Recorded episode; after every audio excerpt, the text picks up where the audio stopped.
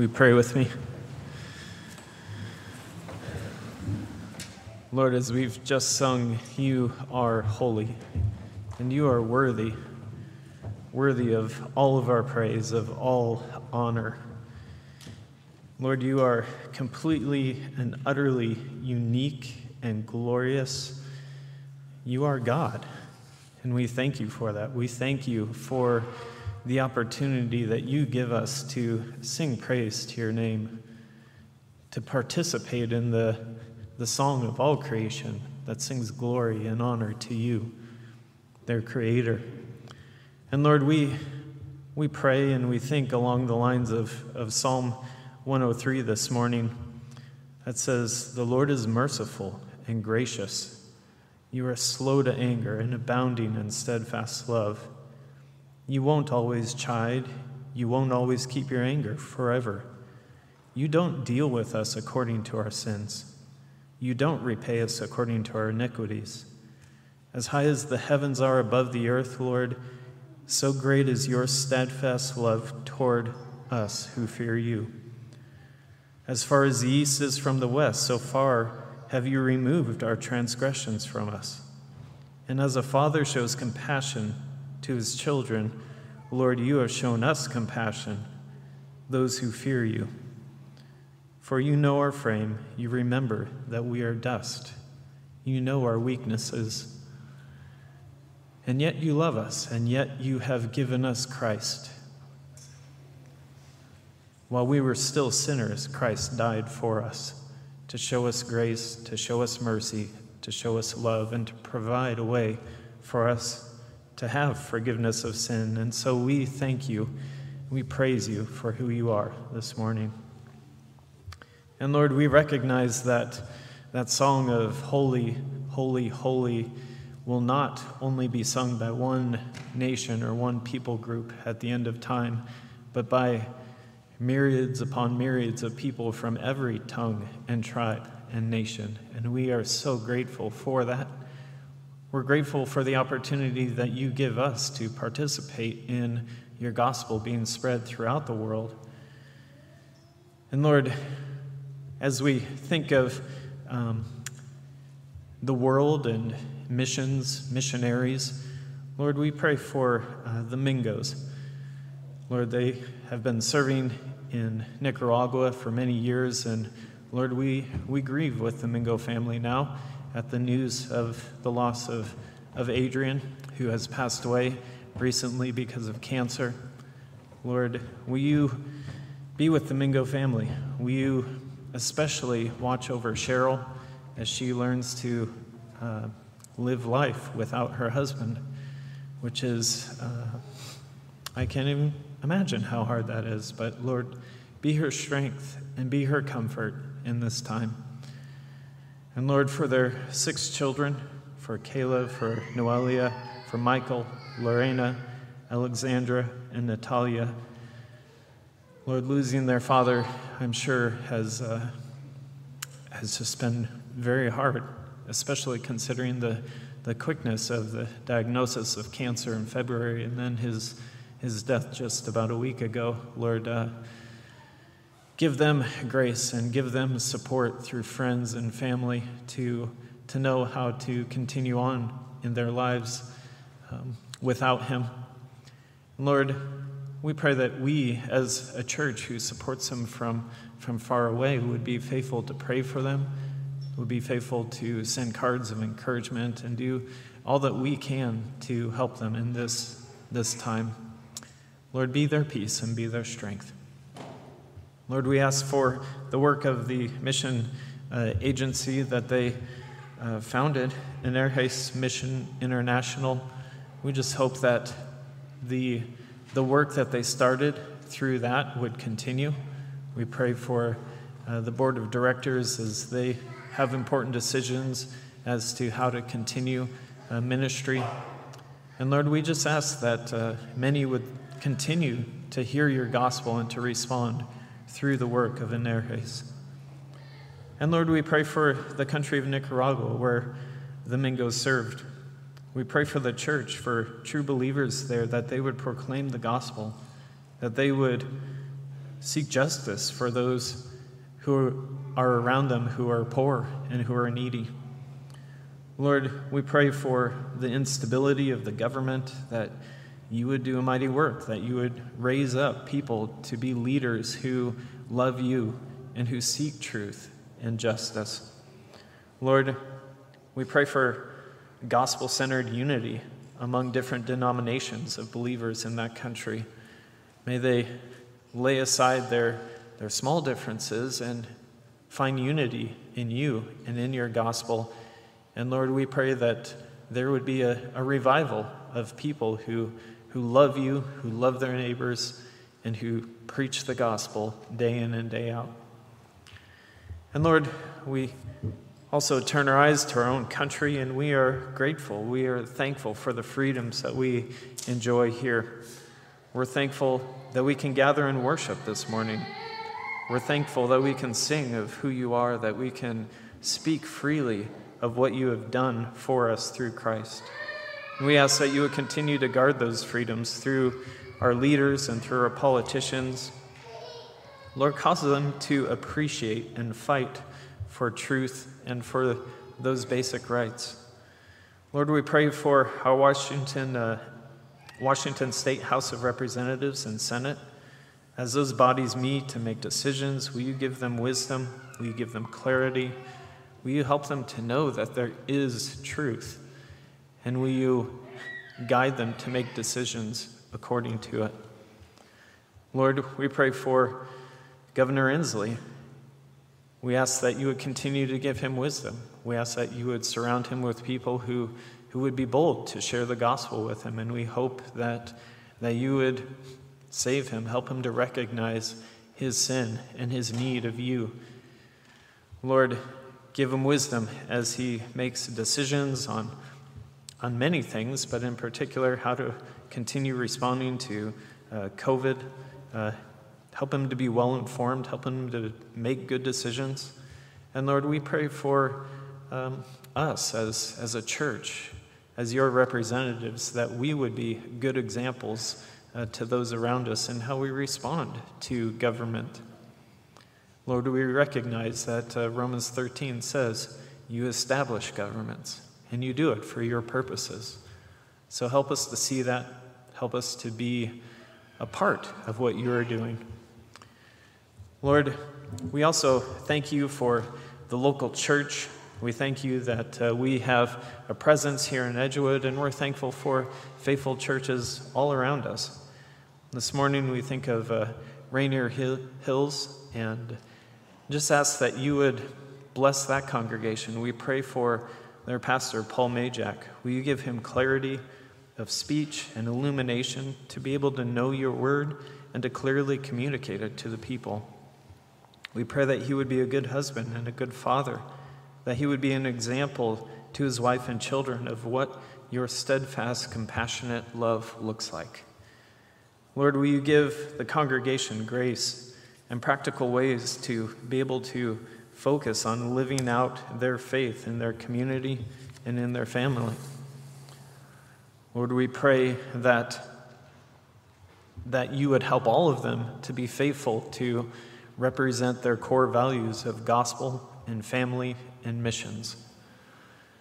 And Father, we turn to uh, thinking of our own congregation, and we know that there are many who are going through difficult uh, situations, are in hard, um, hard circumstances. Lord, we pray that you would give us grace to love each other well, to support each other, to pray for each other. And Lord, we are thankful this week for uh, Pat Thatcher. He's looking to, to come home this Thursday, and we are so thankful for the healing that you have, um, that you have brought to him.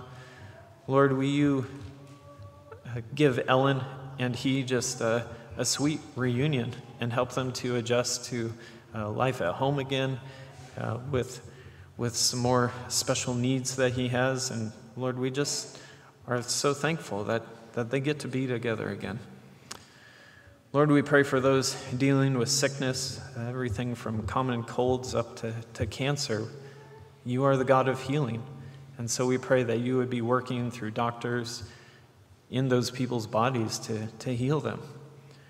Lord, we also are looking forward to uh, the meeting that we have after our service, and we um, just take it as, as a joy to be able to gather together.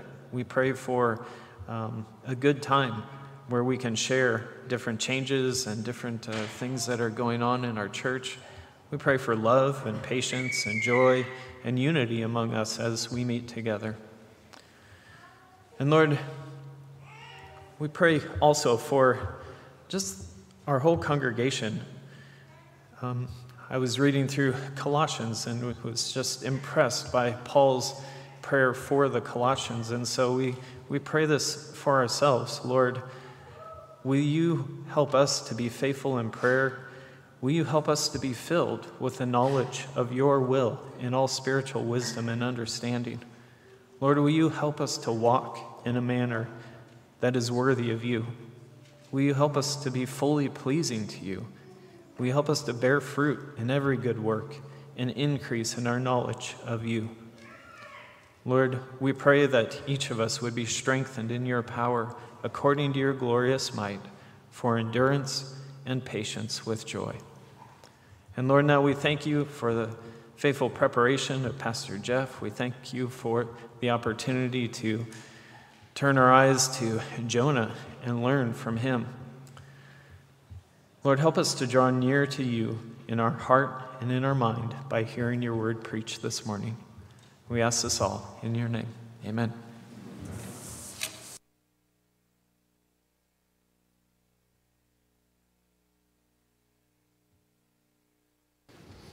Thanks, brother. Jonah chapter 4.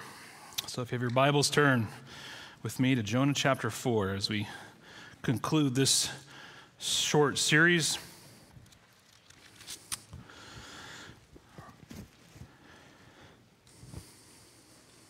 So I was thinking this week through the chapter and winding it down. Hope is a risky thing. The more we look forward to something, the greater the chance of being let down. As parents, uh, we want to shield our kids from dashed hopes.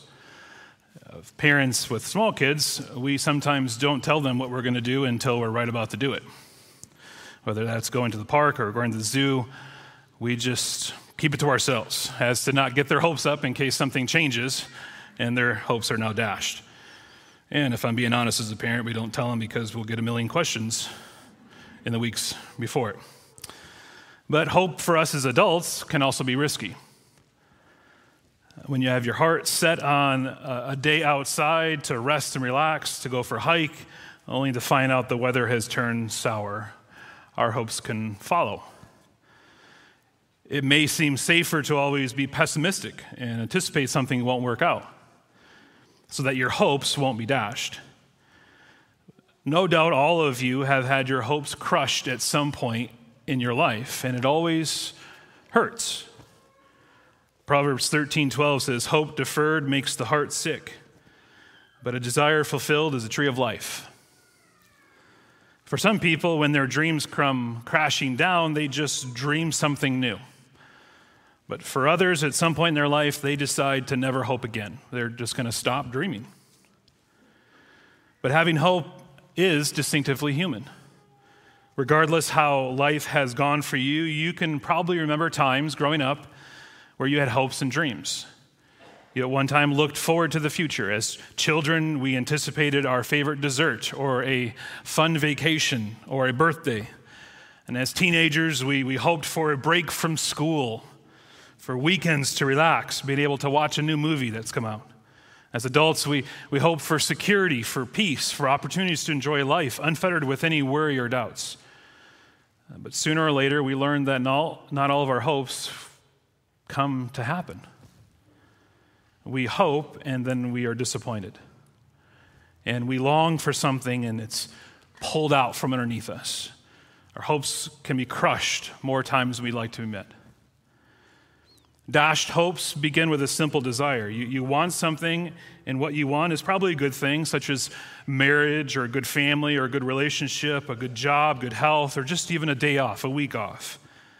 And gradually and gradually, the desire gets stronger. It seems attainable, and you can imagine it now. You can almost taste it. You can, you can see it coming to happen, just as you've dreamed, and then it vanishes. In a blink of an eye, it's gone. And what do you do then? Dashed hopes can lead to frustration. Dashed hopes can lead to frustration with God.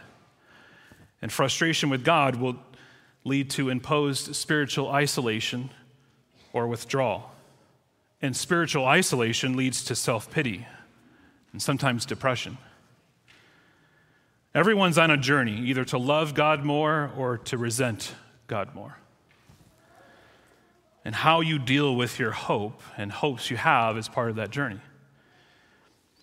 The prophet Jonah illustrates this clearly in his autobiography that we've been looking at the last few weeks.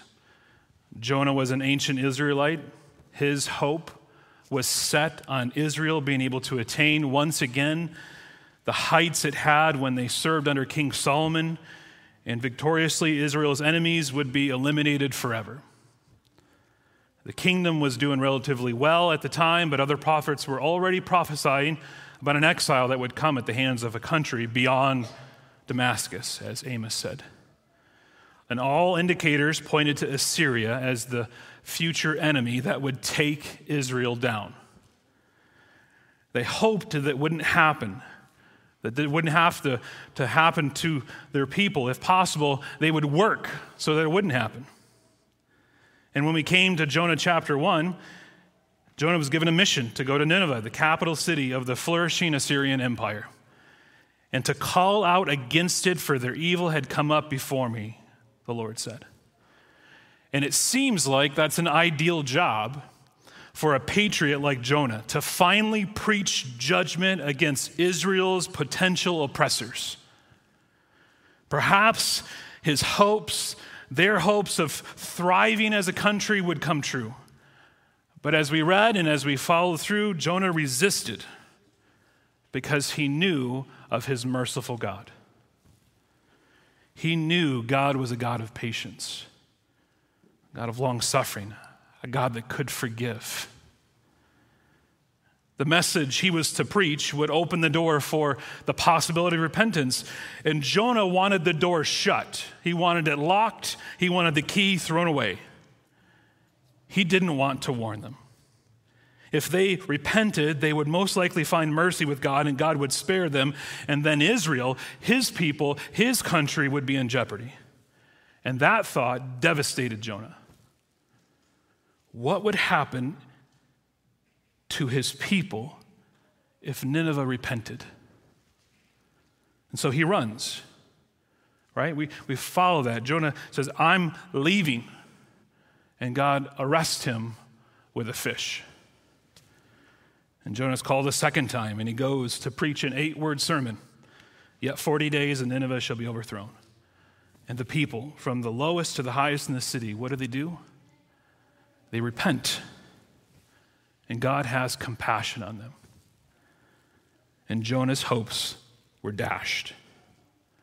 He had hoped that they would be destroyed, but God had different plans.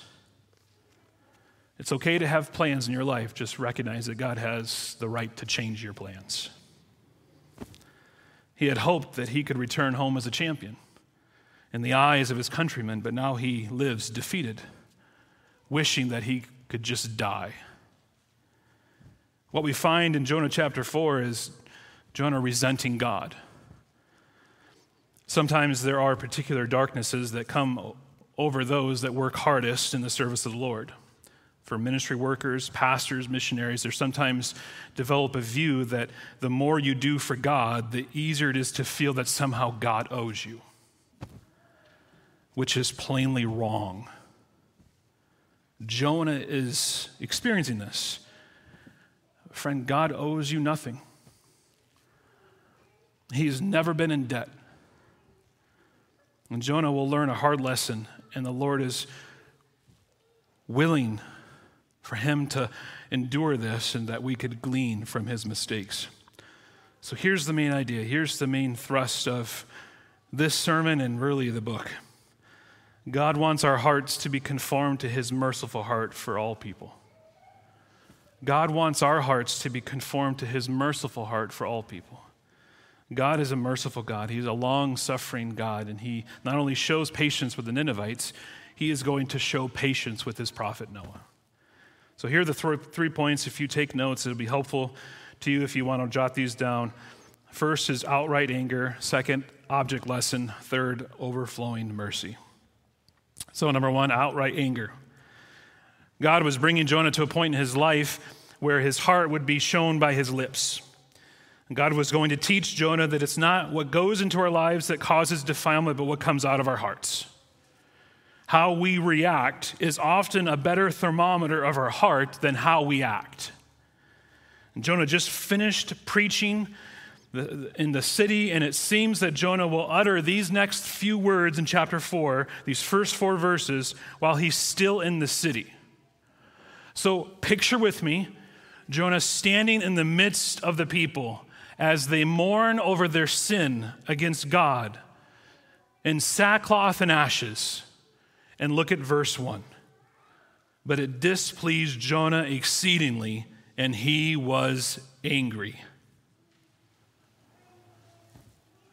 Jonah sees the repentance of the king down to the people, and he's mad. One commentator said, Jonah's reaction stops us in our tracks. The very strong expression indicates that Jonah's anger welled up from the depths of his being, like that of a child throwing a temper tantrum. Such anger is totally irrational, and yet it must have, must have had an explanation. God's prophet is throwing a hissy fit in the city of Nineveh as the people repent and turn to God. Let that sink in. Jonah literally hated what God had done in Nineveh. It's shocking. Verse 2 He prayed to the Lord and said, O Lord, is this not this what I said when I was yet in my country? That is why I made haste to flee to Tarshish, for I knew that you are a gracious God and merciful slow to anger and abounding in steadfast love and relenting from disaster. Jonah grew up along with everyone in Israel knowing that God was gracious and compassionate, and slow to anger. But Jonah had a problem. He felt that God was too slow to anger. Does Jonah really want our God to be quick to anger? It seems that way. Do you really want a God who's quick to anger? Do you really want a God who has no grace and no mercy? Jonah says, I knew that you are a gracious God and merciful, slow to anger and abounding in steadfast love and relenting from disaster. He's quoting Genesis, what Pastor Ryan prayed earlier. He knows the scriptures. But what we have here is Jonah taking God's character of what he disclosed of himself in Genesis and he's turning it against God. He turns God's character back on God as a complaint. He's taking God's character and poking holes in it. God, God, you're too gracious. God, you're too patient. God, how dare you forgive wicked people? Are you just at all? And, and what Jonah's prayer shows us is a spiritual infantile regression. So much so that he's, he's ready to check out of life. It says in verse 3 Therefore, now, O Lord, please take my life from me, for it is better for me to die than to live. Jonah is so angry that Nineveh repented that he would rather die. Think about that. Jonah, God's messenger, God's prophet, is so angry with God that he would dare save his enemies, that he wants out. And as we look back over the book, it becomes clear that this was probably Jonah's intent all along. That's why he'd rather run away. That's why he was, it seems, willing to be tossed overboard. Jonah always wanted to be out of God's service when he received that first message in chapter 1. He'd rather die than preach grace to wicked people. And yet, our gracious God, God's grace, his response in verse 4, he's so patient with people like Jonah, like us. He says, The Lord said, Do you do well to be angry? Aren't you amazed at the patience and grace and mercy of our God? He's so kind to this wicked prophet. Friends, it is pure wickedness that what Jonah is saying here. He would rather those people in the city get punishment right now than to have salvation. He is showing God and us what he truly wants in life, who he truly wants to serve, and it wasn't God. When we say, I won't serve you, God, until you give me X, fill in the blank, then X, that fill in the blank, is, is, your, is your true bottom line. It's, it's your highest love, it's your real God, the thing that you love most and trust in most to bring satisfaction to you. And, and, and what was Jonah's X? His fill in the blank, it was the destruction of Nineveh and the safety of his people. He chose country over God. He loved justice more than God. He loved his success more than God. He loved winning more than God. Love of country and your people can be a good thing, but when it becomes an ultimate thing, so much that you're willing to destroy others in word or deed, then it becomes an idol. If love for your country's interests leads you to exploit people, or in this case, to root for entire class of people to be spiritually lost, then you love your nation more than God. This is idolatry. This is wicked. God's mercy is not burdensome to Jonah. He simply hates that mercy is shown to those that he believes don't deserve it, especially non Israelites. If God's mercy towards people that are different than you makes you angry, you need to find out why. Maybe, just maybe, God allows your enemies, the people you despise, to flourish and to come back to Him over and over and over again to show you that God is gracious and merciful and slow to anger and abounding in steadfast love, so that you will worship him. Do you have this same outright anger towards other people that Jonah is displaying here? And the question that God gives Jonah, he says to us, Do you have the right to be angry? When we feel like God has taken away our dreams or hopes, ask the question Do I have the right to be angry? When another group of people that you feel don't deserve mercy, you don't deserve sympathy, do we have the right to be angry?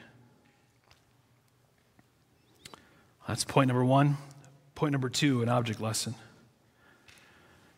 Jonah has seemed to have had enough in the city. Verse 5 Jonah went out of the city and sat to the east of the city and made a booth for himself there. He sat under it in the shade till he should see what would become of the city. Rather than staying in the city to further preach, to show people the way to Yahweh, Jonah leaves the city and places himself above the city to watch. To watch for what? I think to watch for destruction, possibly. Jonah sits east of the city to see if God will rain down fire in judgment. I believe that Jonah wants to see if Nineveh would be like Sodom and Gomorrah. Jonah sits and makes a booth, kind of like when you pull out your uh, camping chairs to watch fireworks. He makes a booth and chairs to see if God would rain down sulfur and fire on people.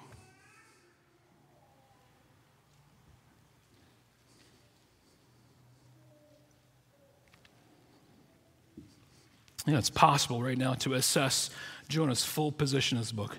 Geographically, he's outside of Nineveh. Chronologically, he's observing the days of revival. But spiritually, he's in a dangerous position. It is apparently possible to be present and witness the blessing of God falling in a city with enormous power, to see them demonstrate visible repentance and long to be somewhere else disgusted. Jonah is a miserable person. His enemies receive mercy and he hates it.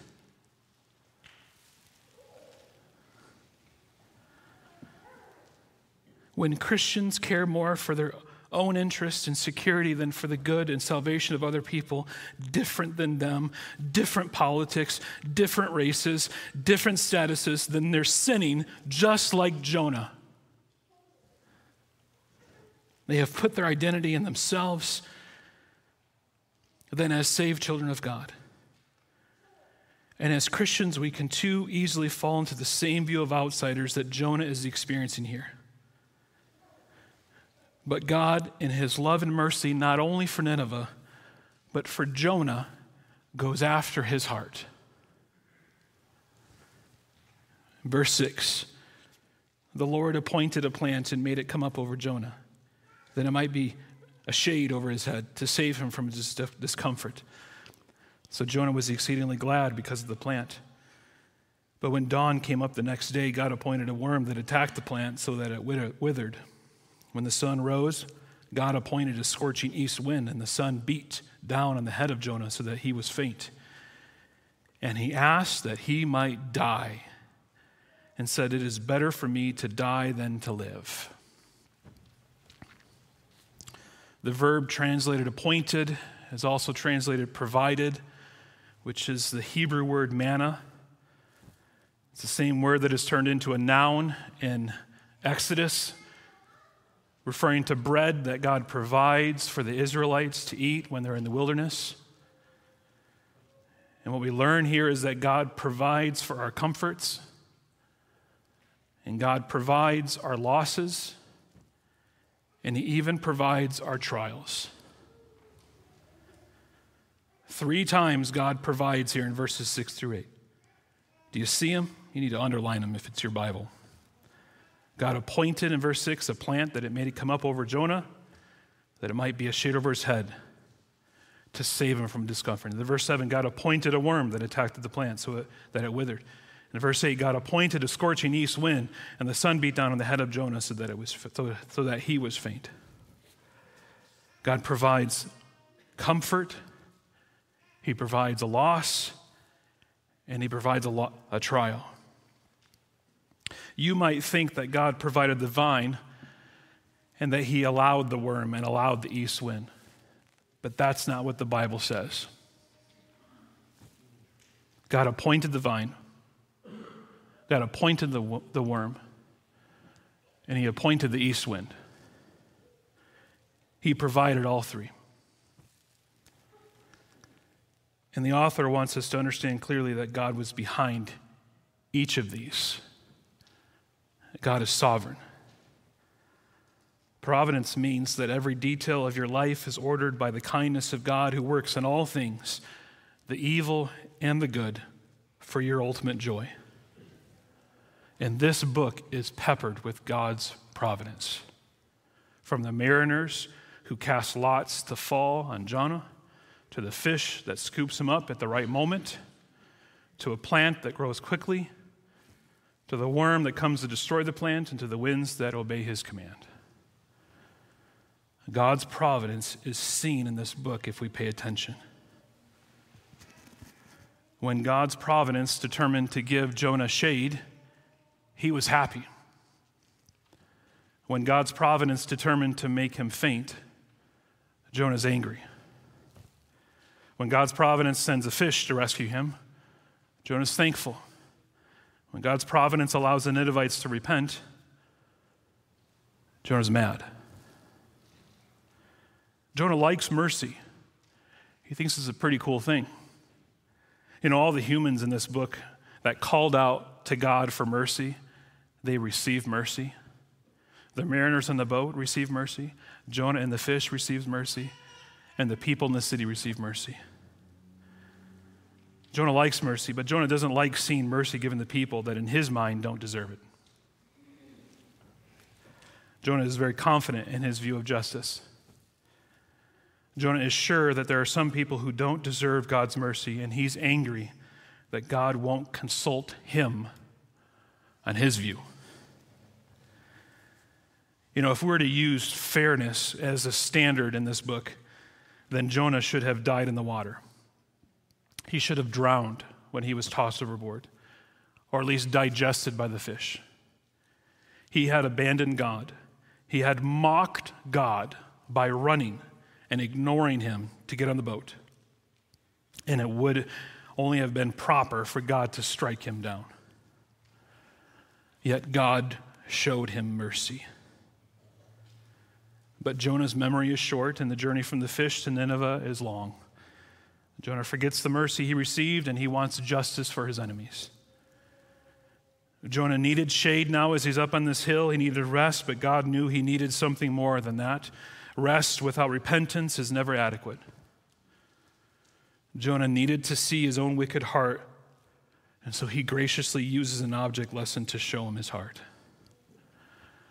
Verses 6 through 8 are not only a great object lesson for Jonah, they're a great object lesson for us. The vine was God's gift to Jonah to bring comfort and joy and blessing. What's your vine? What brings you comfort and joy? and blessing? Where do you see the kindness of God in your life?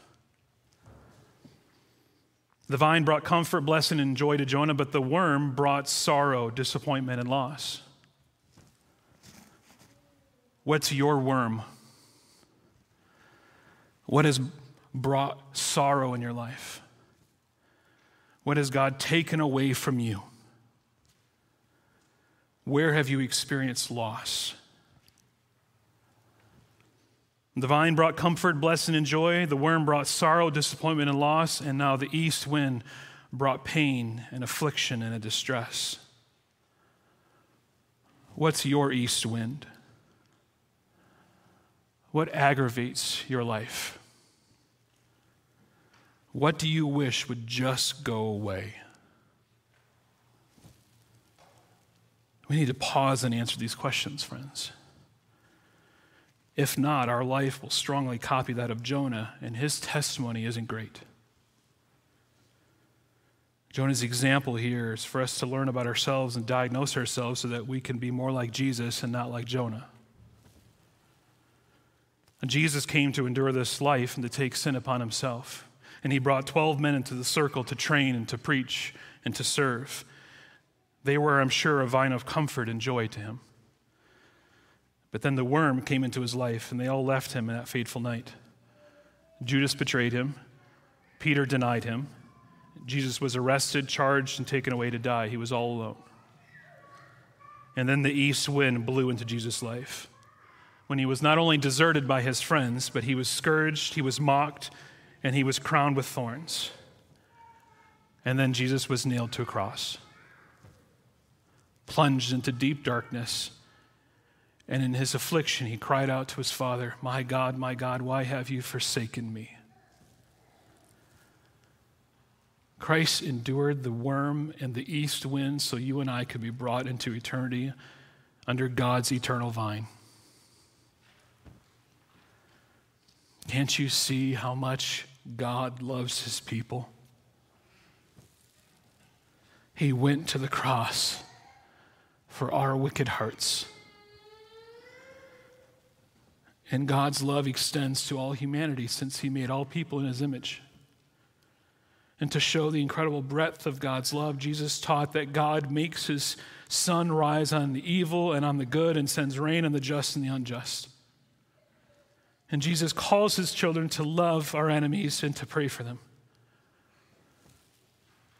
God doesn't just give us this command without fulfilling himself. Paul says in Romans 5:10, "For while we were enemies, we were reconciled to God by the death of his son. Much more now that we are reconciled shall we be saved by his life." Friend, if you're here and you're not trusting in Jesus Christ for salvation, you're still God's enemy.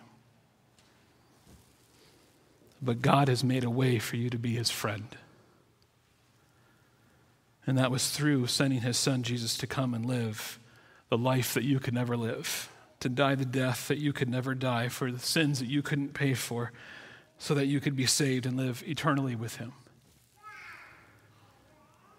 Friends, God knows you. He knows how you have turned away from him, and yet he isn't disgusted by you. He isn't holding you at arm's length until you get your act together. No, he's calling you to himself. And you would turn to Jesus in faith this morning and trust in him alone. Christians here this morning, are you more like Jonah or Jesus? A vine centered person is one who is taken up with the joy of God's gifts that God gives, and they end up being more in love with the gifts than with God. God brings good gifts to his children, but don't love the gifts more than God. We need to receive God's gifts gratefully, but we need to hold God's gifts lightly. We need to love God more than the gifts that he gives us. So don't live for the vine. The vine will pass away. Live for God. He will never pass away. So we've seen the first two. Third is overflowing mercy. God's not done with Jonah, he's still pursuing him. And I find it phenomenal. And I wonder when will God grow tired of chasing sinners? We are so quick to give up on people, but not God. He is graciously and mercifully pursuing others and pursuing us. He says in verse 9, But God said to Jonah, Do you do well to be angry for the plant? And he said, Yes, I do well to be angry, angry enough to die. And the Lord said, You pity the plant for which you did not labor, nor did you make it grow, which came into being in a night and perished in a night. And should not I pity Nineveh, that great city in which there are more than 120,000 persons who do not know their right hand from their left, and also much cattle? There it is the triad of unmet expectations, anger, and self pity. Jonah has all three, and they lead to thoughts of death for himself. Jonah would rather die than his enemies have a chance to live. Despite all that God has done for Jonah, all the lessons that he has taught him, the tremendous situations that God brought in his life to show him his heart, Jonah had not learned the lesson that immortal souls of men are the most precious thing to God.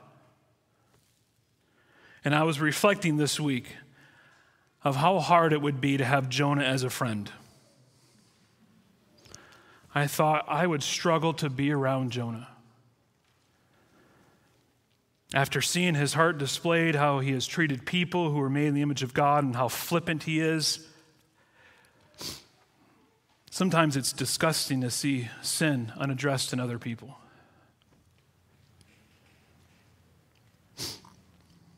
I recognize that there are some of you who have struggled to come back to church. There are some that are logged on right now who stay home because of people right here, because how people have handled life, COVID or politics or racial tensions. And you might wonder if you could ever come back and fellowship with others at church. I've heard concern, concerns. You wonder if you'll ever be able to look people in the eye of how they've acted on social media or over email or in conversations. And, friend, when we're confronted by the sins of others, it's easy to grow disgusted. But if we're filled with disgust over the actions of others, have we forgotten all that we have done towards God?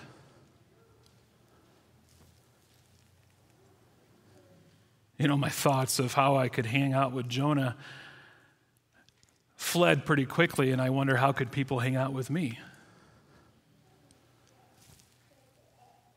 See, God knows us all the way down to the core of our being. And it's easy, it's quick to forget all the depths of compassion and mercy that God has shown us and how quick we are to not show that to others.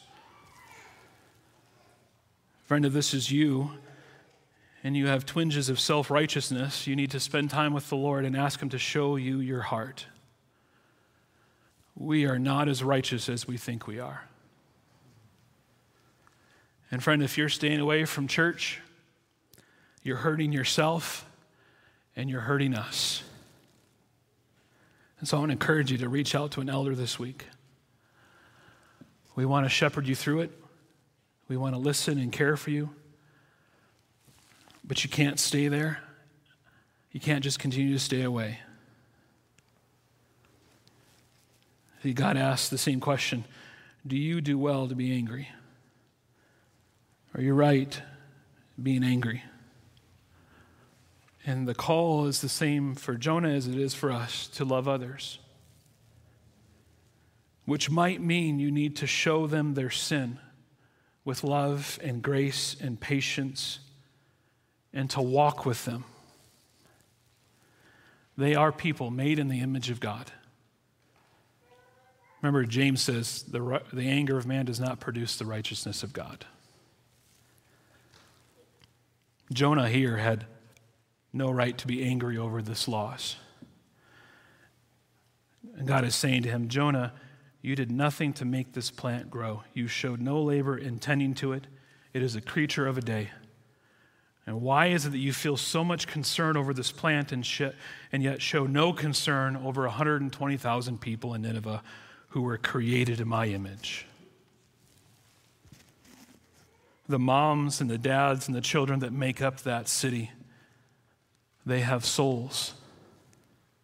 They are people. And he's saying, How can you care more about this plant and not about people?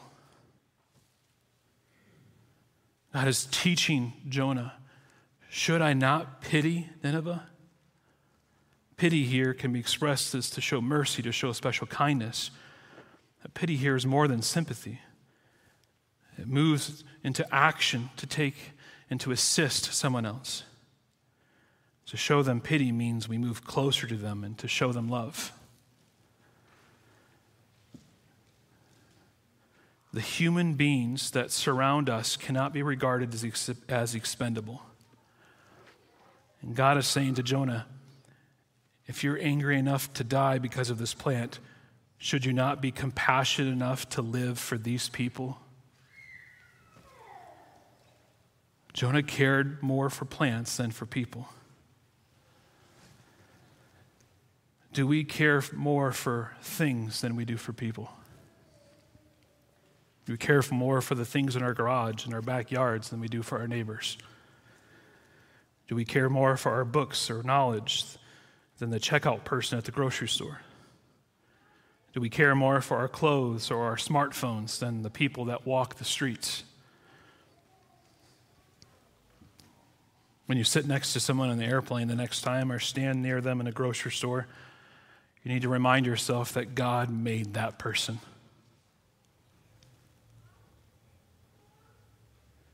And God cares about that person. He knows that person, and God takes interest in that person, whether you do or not. This book screams at us, church, that God cares for his enemies as well as, as his friends. Does that shock you? Or do you feel like we're, we're up here? We're the church. And they're way down here. God cares for the liberal city of Seattle.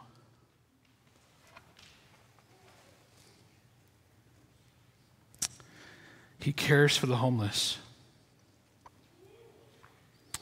God cares for those that are addicted to drugs. who grew up in a home with parents addicted to drugs, who never finished school, who can't stay employed. God cares for those officials who legislate laws that protect trees more than infants. God cares for angry politicians on either side of the divide. God cares for the violent murderers. God cares for the wicked thieves. God cares for people that you might think don't deserve a second chance. God cares for people outside of this church. Do we?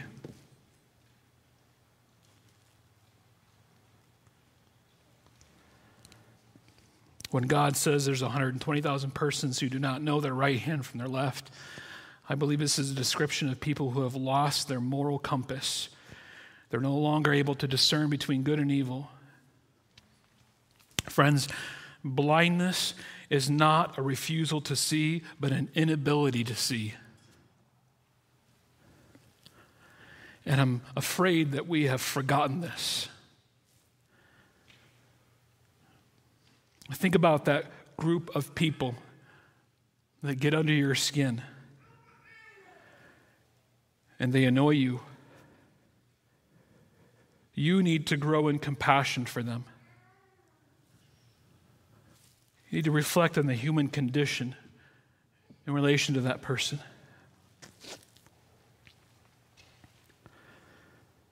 They might be your enemy, but God cares for them. God loves his enemies and does good for them. Remember Jesus' words in Matthew that I read earlier. You've heard it was said, You shall love your neighbor and hate your enemy. But I say to you, love your enemies and pray for those who persecute you, so that you may be sons of your Father who is in heaven. For he makes his sun rise on the evil and on the good, and sends rain on the just and on the unjust.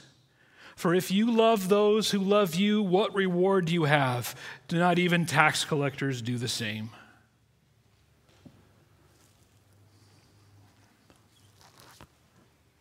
Do we view those that oppose us the same way that God views them? Do we see, see our sin of neglect or of care? Maybe you don't resent the thought of your enemies being saved, or maybe you do. Yet perhaps you are strikingly unconcerned about the fate of so many of God's creation. Have you considered that your lack of concern for hundreds of thousands of God's creatures, people made in the image of God, is a matter that is of significant grief to God? God says to Jonah, Should I not pity Nineveh? That great city in which there are more than 120,000 persons. And don't forget, here, God is announcing that He is the God of the Gentiles too. God is bigger than Jonah thought. His love extends farther than Jonah thought it should extend. You know, when God first calls Jonah to go to Nineveh, he heads to Joppa to get on a boat. Remember? Do you know when Joppa is mentioned again in the Bible? At the end of Acts 9, when Peter raises a woman from the dead in Joppa. And immediately after that, we read the story of the first Gentile convert. God gives a Gentile named Cornelius a vision to send for Peter so that he can come share the good news of the gospel with him. And while Cornelius' messenger is still making his way, God gives Peter a vision, teaching him that God will have his gospel go to all nations and he will involve his people in this task. And so Jenna, excuse me, Jonah set out from Joppa to go and preach, and Peter is sent out from Joppa to go and preach. There's no coincidence there. But Peter too struggled with showing love to Gentiles. He was struggling with prejudice, a preconceived idea of Gentiles' unworthiness of the gospel.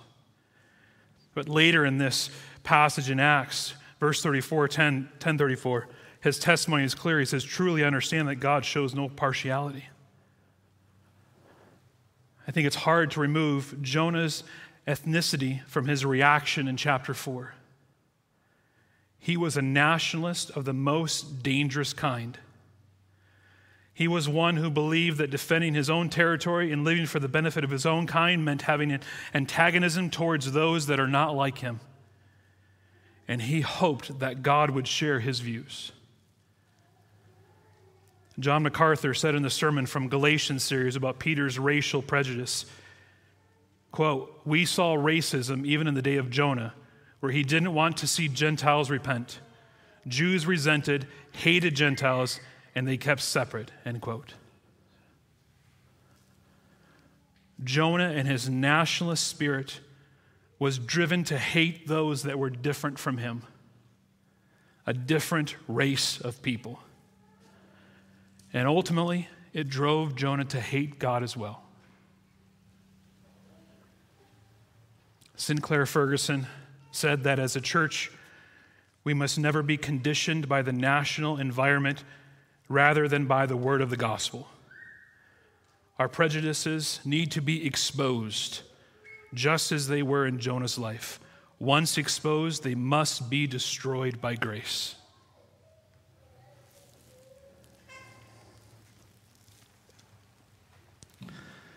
Well, I need to wrap things up. I wonder if we stopped at the end of chapter 3 that we might say the theme of the book is that God saves his enemies. And that certainly is one theme of the book. But when we go into chapter 4, we learn that God still wants more. Chapter 4 teaches us that God wants Jonah's heart to be conformed to his merciful heart for all people. And that's the point for us as well. That God is pursuing our hearts to be conformed to his merciful heart.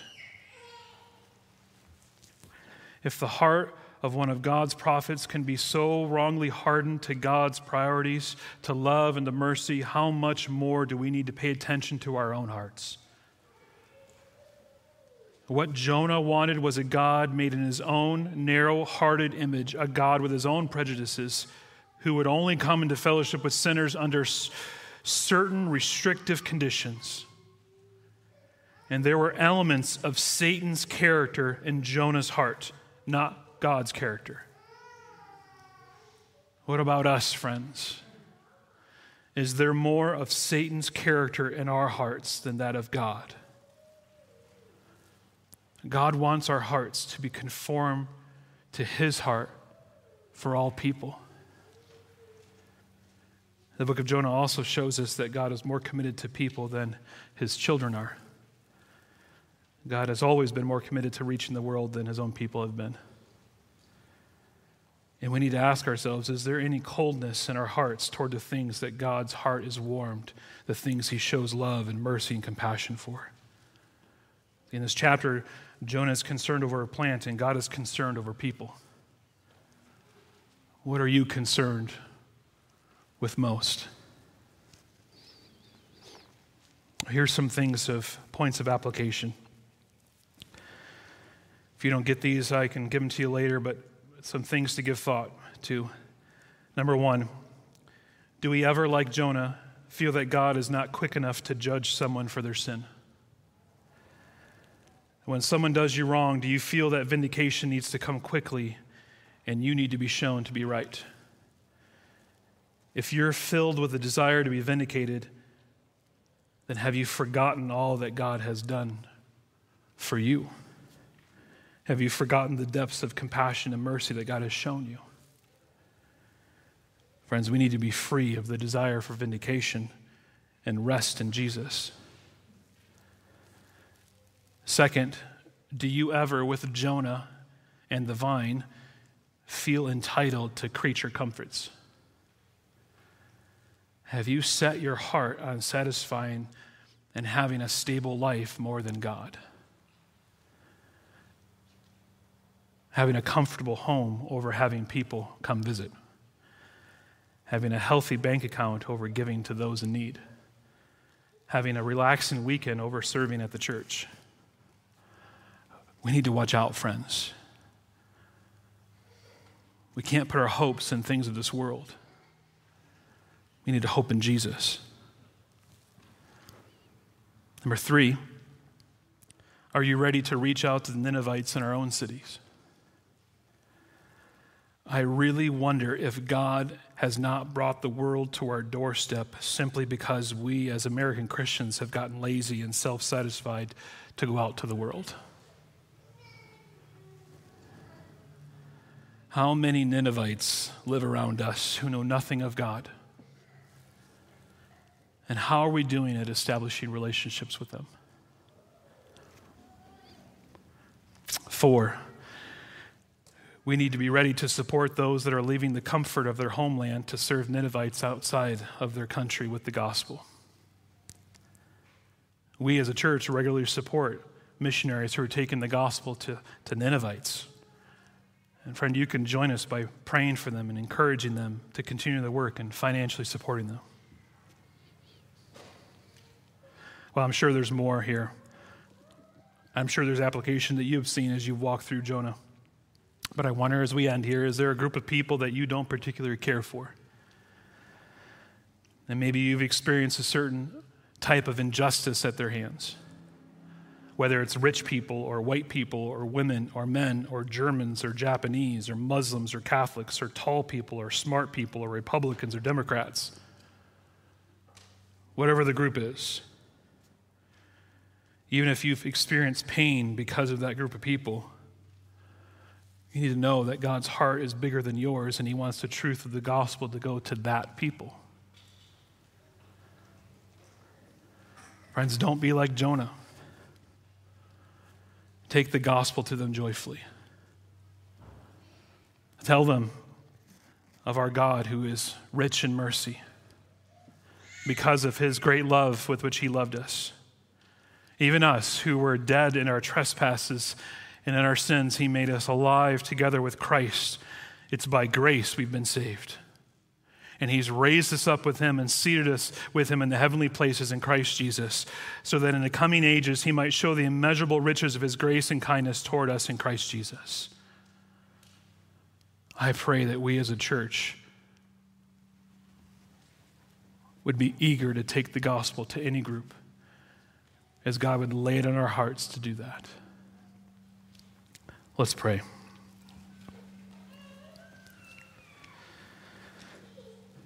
Father, we thank you for your continuing grace in our lives. You are rich in mercy toward us, and we don't deserve it. We deserve hell. We deserve to be forgotten. We deserve to be cast aside, but you won't have it. And you have chased us down. And you have rescued us.